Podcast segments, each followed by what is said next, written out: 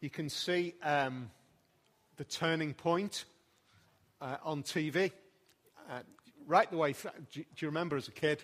You probably remember as a kid, before Christmas, it was really quite exciting, wasn't it? It was as the build up to Christmas. Uh, you get all of those really great adverts on the TV, all the, the adverts that you wanted to see. Uh, and then almost, well, actually not almost, literally overnight, it changes. It used to be that um, it was now announcing all of the sales, and that's not the case anymore because we now have sales before Christmas. So, what we see far more on our TV is all of the announcements, things like, um, you know, that you need to really eat Special K. Uh, you really need to sign up to one of these um, programs where they send you uh, all of your food pre uh, delivered for the whole of the day, everything that you need, calorie controlled, all of that kind of thing. Or you need to plan for next Christmas. Actually, they were advertising that before Christmas, even, with Christmas hampers and all the rest of it. Or you need to prepare for your holiday, all of those kind of things. It's an interesting time, isn't it, New Year? It's an interesting time um, for us as a church. It gives us an opportunity just to pause for a minute. Uh, we've had uh, a really great build up and a really great time through Christmas, but this afternoon really is a turning point. We're going to start a new series uh, next Sunday. It's going to be called The Walk of Life we're going, to, we're going to be looking at what it actually means, what are the implications to walk the Christian life. Uh, and in a sense, this afternoon is almost one of those turning points because it comes, that, that question, the walk of life, really comes from a, a deeper issue, which is a decision to live in a particular way. Uh, we make all sorts of decisions. The television adverts that we've been watching are encouraging us to make some of those decisions. We make decisions about how we live. What are our objectives of living? How are we going to, what informs you and what informs me about the way, literally, the way that we spend our days? What informs us? There are a, a whole plethora of rock stars uh, who have taken, lived by the mantra uh, live life in the fast lane, live fast, die young kind of attitude. That is a life decision, isn't it? It's a way of living. It's a way of deciding this is how I'm going to spend my life. I want to suggest to you that that is based on the idea at a much deeper level that my life only exists within the boundaries of what I can see as a living human being, and life's fulfillment is made up by getting the most out of it as much as I can. That is a life decision. It assumes that this life is everything. It assumes that that is all there is. Now, to a greater or lesser extent, many of us are thinking in exactly the same way, whether it's an absolute commitment to a fantastically healthy way of living, because what we want to do is to maximize life, get the most out of it, and hey, there's actually, there's nothing wrong with that in one sense. Uh, or we say, I'm going to just kind of throw myself into a partying kind of life. I don't really care about what I eat, what I drink, because who, who I spend time with, because after all, life is just here to be lived.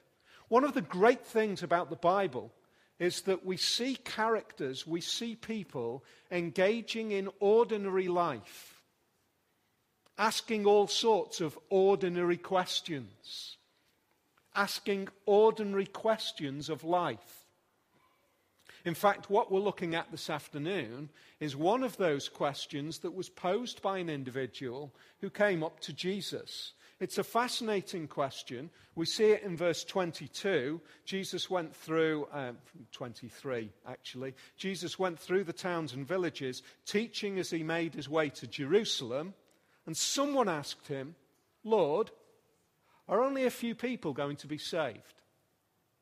It's just a fantastic question, that, isn't it? It seems, on the one hand, to be loaded with um, religious thinking.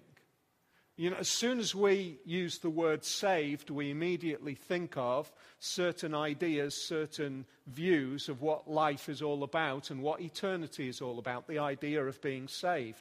In one sense, that's absolutely true. The individual who asked this question was asking Jesus this question from a very particular context.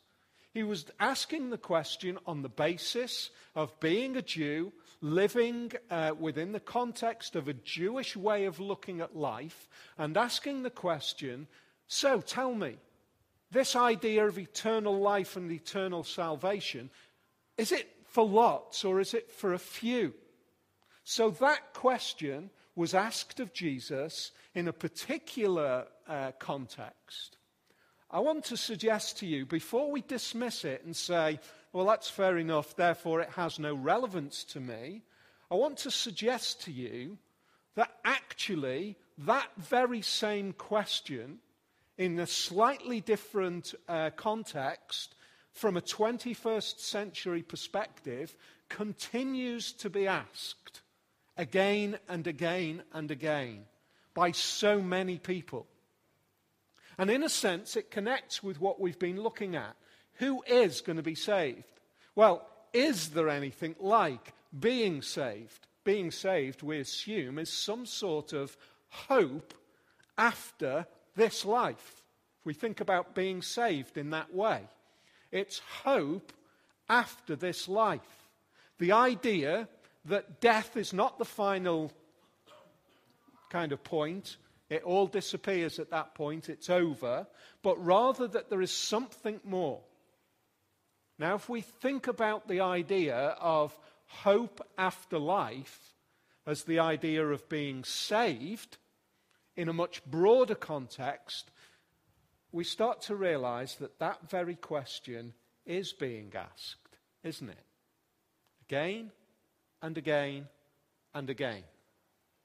And in a sense, it is the most striking question for us to begin a new year with. It is the most challenging question for us to begin a new year with. How many are going to be saved? Is it lots or is it a few? Is there salvation? Is there the idea of being saved? Is there hope after this life? We've said it on many occasions. If you've been coming along fairly regularly, you will have heard this before. The reality is that we find it almost impossible to live with the idea that this is all there is. I know that we live in a, a world which, being honest, the whole idea of um, evolutionary, uh, accidental, foundational idea of life and being, um, many would say, at the highest level of academic thinking, that that idea is actually on the wane. That what we see is a plethora of people who are asking the question about spirituality and about life and about eternity. There are far more people asking those kind of questions. When we get to grassroots kind of issues, we realize that we ask those questions. If you have experienced the tragedy of a losing a loved one, we know, don't we? We know deep down that we wish and we hope for, and we use language which talks about the idea of hope and peace after this life. We use that language. In a sense, it's right that we want to use that language. It's wrong that we want to say, that loved one, that's the, that's the end, it's all over. And so this person, I think, is asking one of the most poignant questions which is being asked by many people today. But do you see the dramatic shift that Jesus makes in responding to that question. Look at what Jesus says. He said to them, in fact, it almost sounds, doesn't it, like he doesn't answer the question. So, tell me, how many are going to be saved? Make every effort to enter through the narrow door, because many, I tell you, will try to enter or will not be able to. It's mind blowing, isn't it?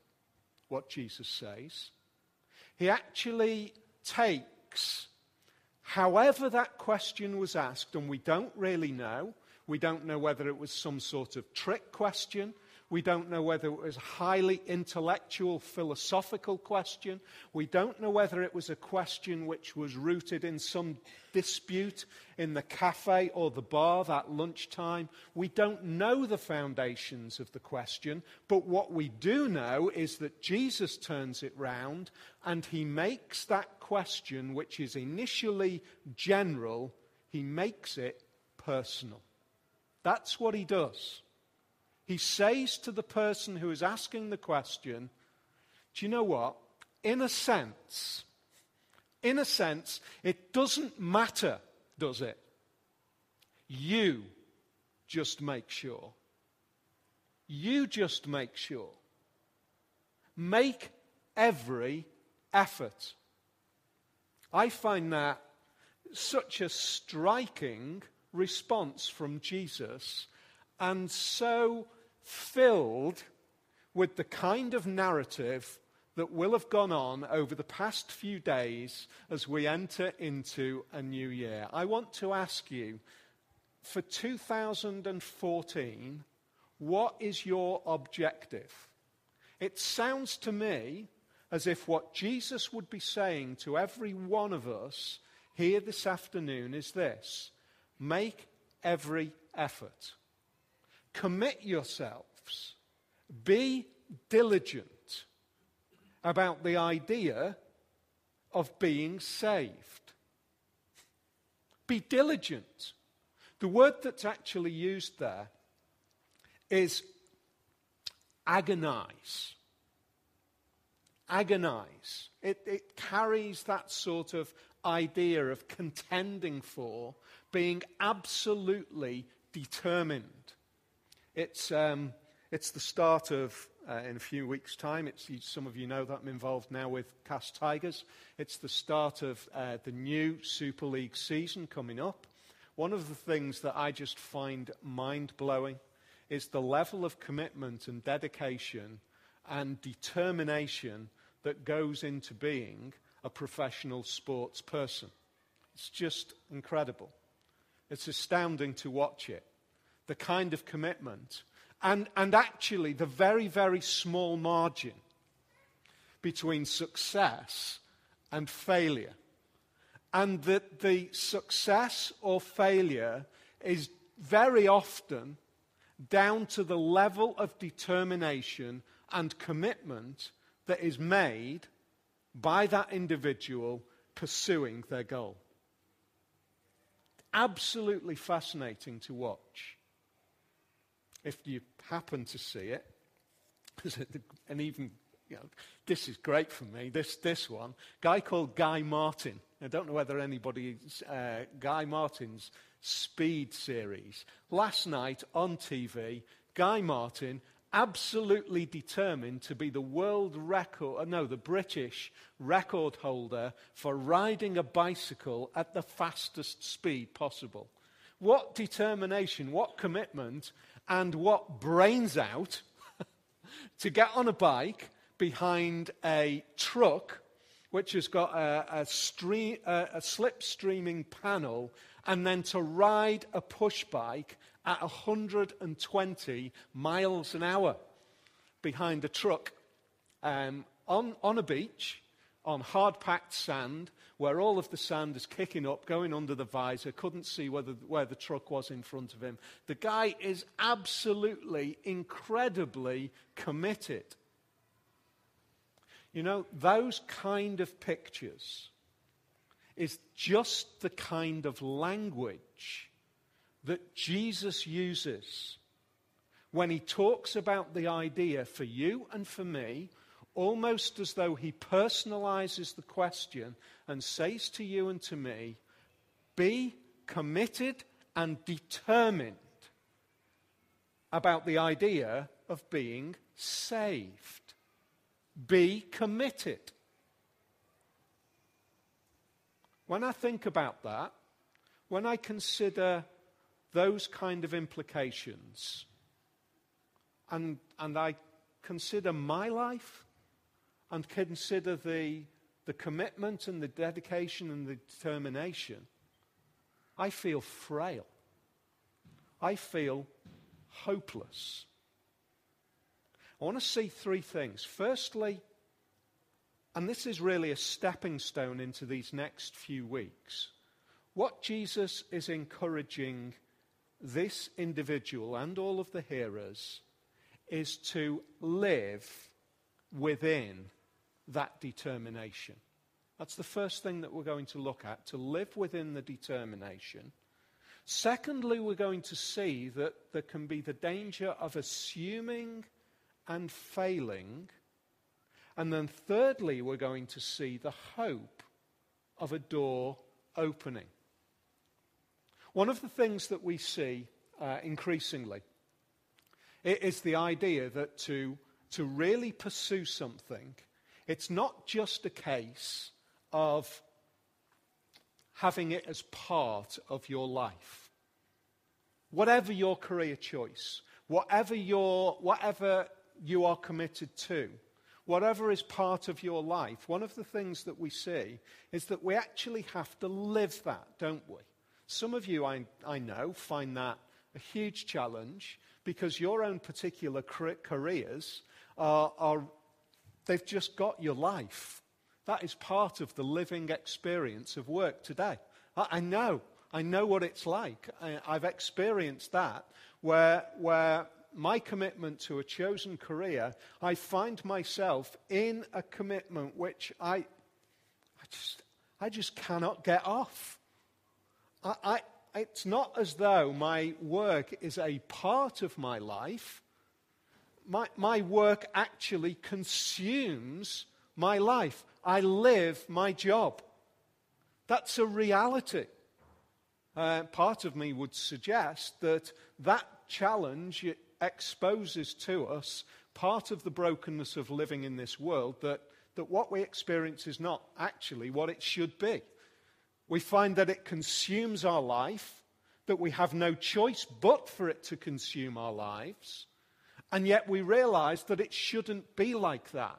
Because when something consumes our lives, we lose, you ready, you ready for this? We lose the joy for it. Um, work should be a pleasure. Work should be a privilege. We should enjoy work. But when it totally consumes us, we lose that. And if, if, here's a word of warning, I guess, if we don't lose the joy for work, when it totally consumes us, then we lose the joy for other things, don't we? We find that we do not have the resource to love and embrace absolutely everything. So here's the thing what are we going to prioritize in our lives? It's a great, um, it's a great uh, illustration of this, which um, somebody took a glass bowl. Some of you will have heard this. And um, filled it up with water.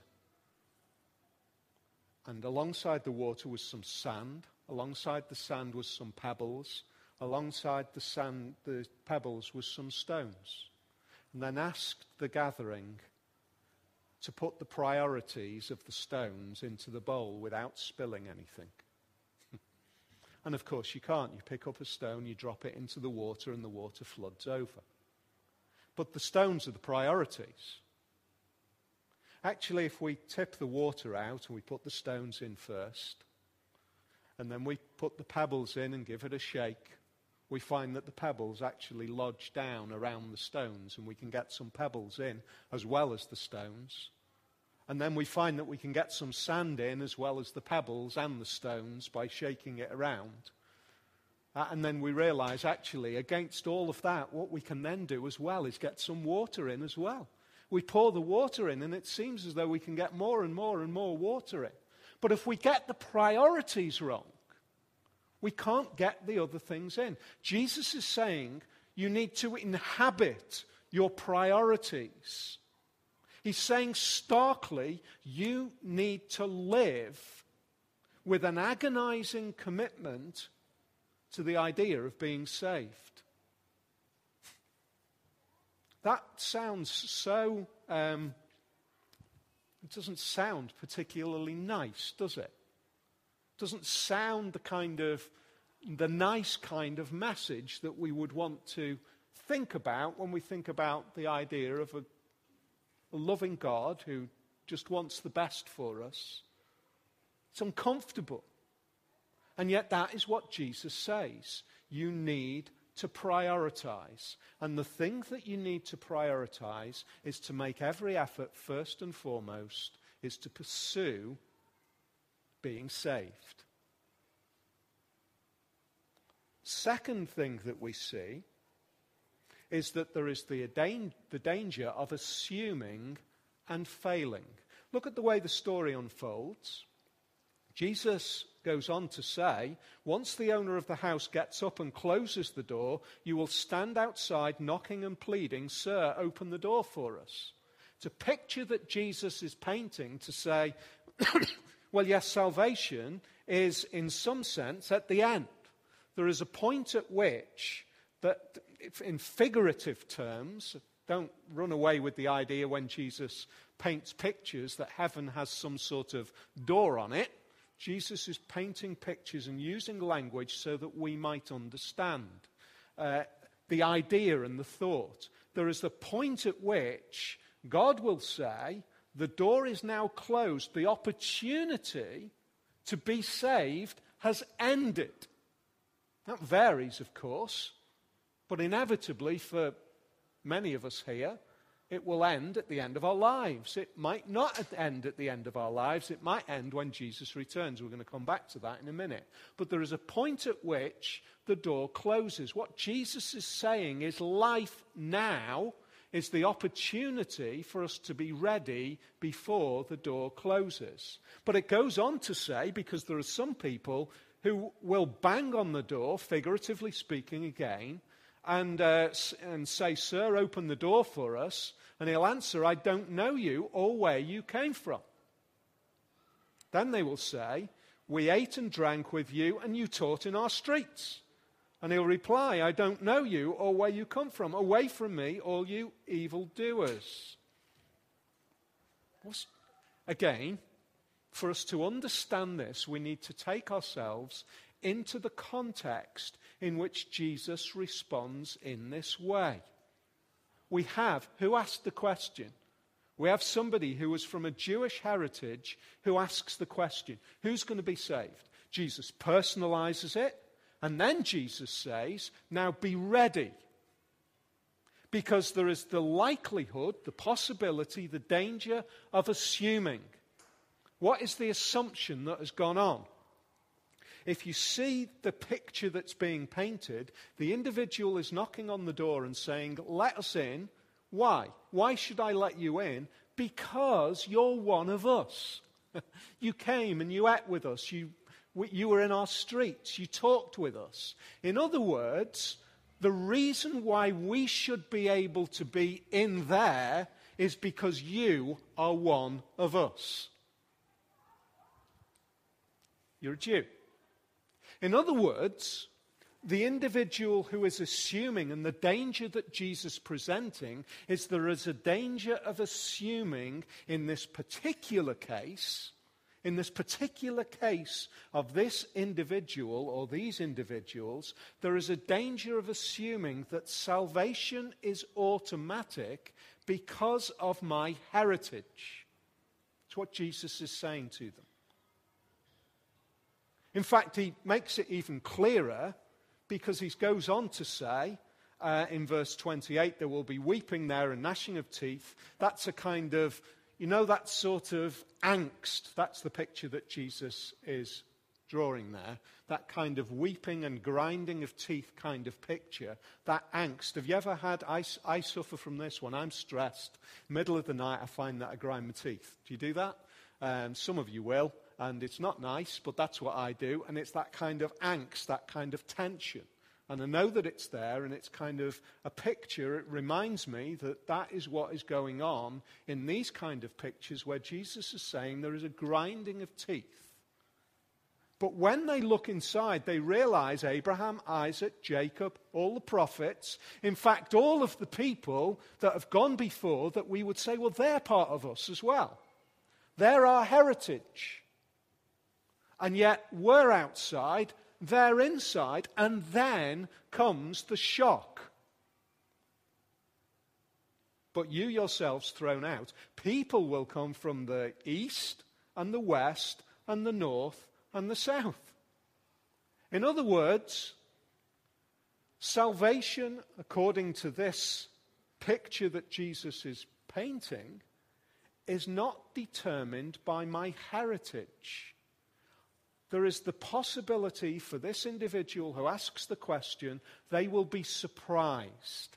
They will be shocked because they will realize some from their heritage are saved, and yet people from outside of their heritage are saved. And those who think that they are safe because of their heritage find themselves outside. In other words, surprisingly, I've assumed that heritage is safe, and then I realize that it's not. Now, most of us don't need to be threatened with that particular perspective. Because most of us are not relying on the fact that we are from a particular Jewish background to secure our salvation with God.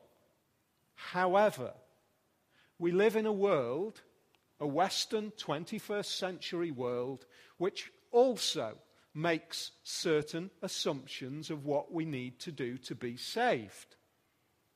I, guess we could, we could class them in two ways. One way is some kind of be good, works based idea. That's one idea. In other words, if I'm good, if I do all the right things, if I, if I weigh up my behavior, and if I'm as good as I can be before God, then I'm going to be saved. That's what God needs from me. I guess that that comes from 1500 years in this country of a Christian perspective of the idea that sin is an issue to God. And therefore, because I know that sin is an issue to God, I need to do all of the things that I possibly can do so that I'm not sinful before God. So 1500 years of heritage has probably drilled that into our thinking where we have this idea of being good is what God needs, and therefore I'll be good. That's one idea. The other idea is, if you like, it's a kind of a claim idea. So I realize the weakness of this. I realize the weakness of this is that I know that I can never, never do all of the things necessary for me to be good enough for God. Therefore, I realize that what Jesus comes along and he says is this believe in me. So all I need to do is just say, I believe in you. You know, I, I kind of pick up um, some of the language, I say the necessary prayer, and at the end of my life, that's fine because I've, I've claimed the trump card. The trump card that says that's fine to get into heaven. That's great.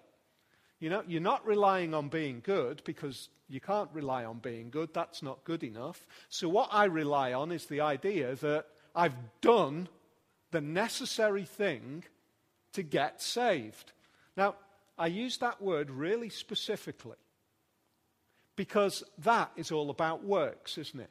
It's all about doing the right thing. But then, if we stop and if we really think, this is all about doing the right thing as well.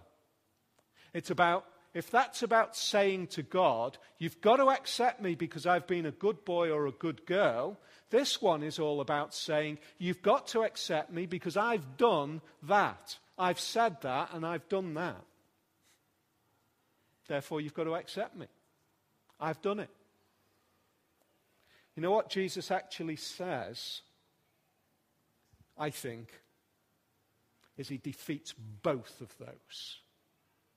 He destroys both of those. Right. What does it really mean to pursue? because if we think that what Jesus is saying is work really hard to be good, we miss it. So it's not this, but it's not this one either. It's neither. It's about you and me thinking, what does Jesus, what, what does it mean to really diligently pursue? It means that I really need to come to terms with what saves me. I need to grab a hold of what saves me. I need to think through that. I need to embrace it. I need to grab a hold of it. And I realize that being good isn't good enough, and just saying a prayer isn't good enough. I need to embrace what it means to be a follower of Jesus Christ. I need to embrace what it means for Him to be my rocks in the glass bowl. I need to embrace what it means for me to take a hold of Him and to pursue Him with all of my commitment and say, That is my goal. At the beginning of this year, if we reevaluate our lives, if we can reconsider where we are and we realize my pursuit is not pursuing being good, nor is my pursuit, it, my, my ambition just relying on what I've done in the past, my commitment is this to inhabit and to live who I am a believer in Jesus Christ. Now, some of you I know probably would say, I'm not a believer in Jesus Christ. I don't believe in him. I, have not committed to him. And I would say that I, I just love and value the fact that you've been willing to come and spend some time with us this afternoon. I really th- want to thank you. But I want to suggest to you as well that maybe what I'm trying to convey is that the idea of being a Christian does not mean that it's all about doing good. Of course, the change of Jesus in my life means that I want to do good. I want to be uh, modeling my life in conformance to Him. But my life and my faith and my hope and my salvation is not dependent on my success. It's about me living day to day with that desire, with that ambition, with that goal, with that hope. So the works based model and the claim based model just falls apart.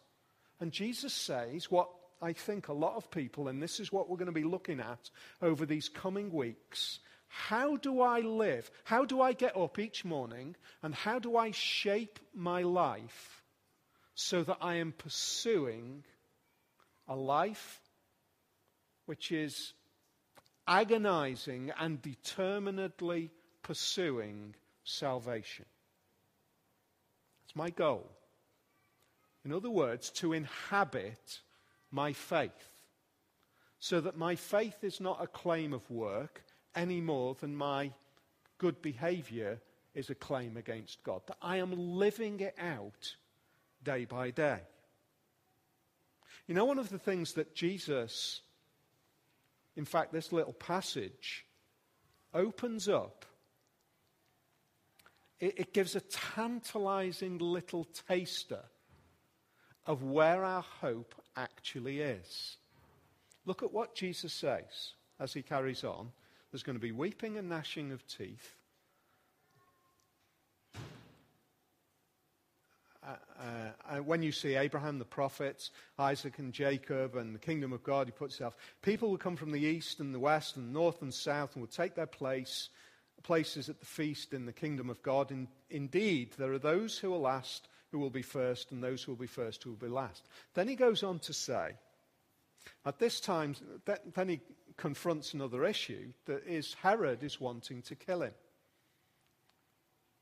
And Jesus says, Jesus ties into the idea of Jesus wanting to kill him with the idea of a whole history of people who have spoken, people who have been prophetic with regards to Jesus, who've also been killed. Look at what goes on. Go and tell that fox I'll keep on driving out demons and healing people today and tomorrow. On the third day, I will reach my goal. In any case, I must press on today and tomorrow and the next day, for surely no prophet can die outside Jerusalem. What a weird thing to say in the light of what's just been said. In other words, there's this heritage of God's people who have been silencing the voice of God. They've been killing God's voices in the past. They've been subduing, they've been hating. It's a little warning, isn't it? Because we can so easily desire to shut up the voice of God. In other words, that is a little taster of what it means to be on the outside that we've lived our lives silencing the voice of God. There are people, maybe for you, down through the years, maybe experiences, maybe even this afternoon, little occasions where there has been a confrontation in your mind and in your thoughts. Ideas of God, ideas of life, ideas of eternity, ideas of Jesus, and what you have um, either intellectually or relationally done is you've shut them up what Jesus is saying is that that's the history for those who are on the outside. Jerusalem, Jerusalem, you who kill the prophets and stone those sent to you, how often I have longed to gather your children together as a hen gathers her chicks under her wings, and you were not willing. Do you know what? Don't ever, ever think that that God is some kind of hard, distant, you've got to reach the mark, and then I might save you. Look at the words that Jesus uses. I wanted to gather you, but you wouldn't come. You wouldn't come. I wanted to gather you. Maybe that applies to some of us this afternoon. We've heard, if you like, the, the calling of the mother hen Jesus in that picture, saying, Come and let me gather you in. And we have silenced the clucks. we've silenced the voice, and we've said, I will not listen.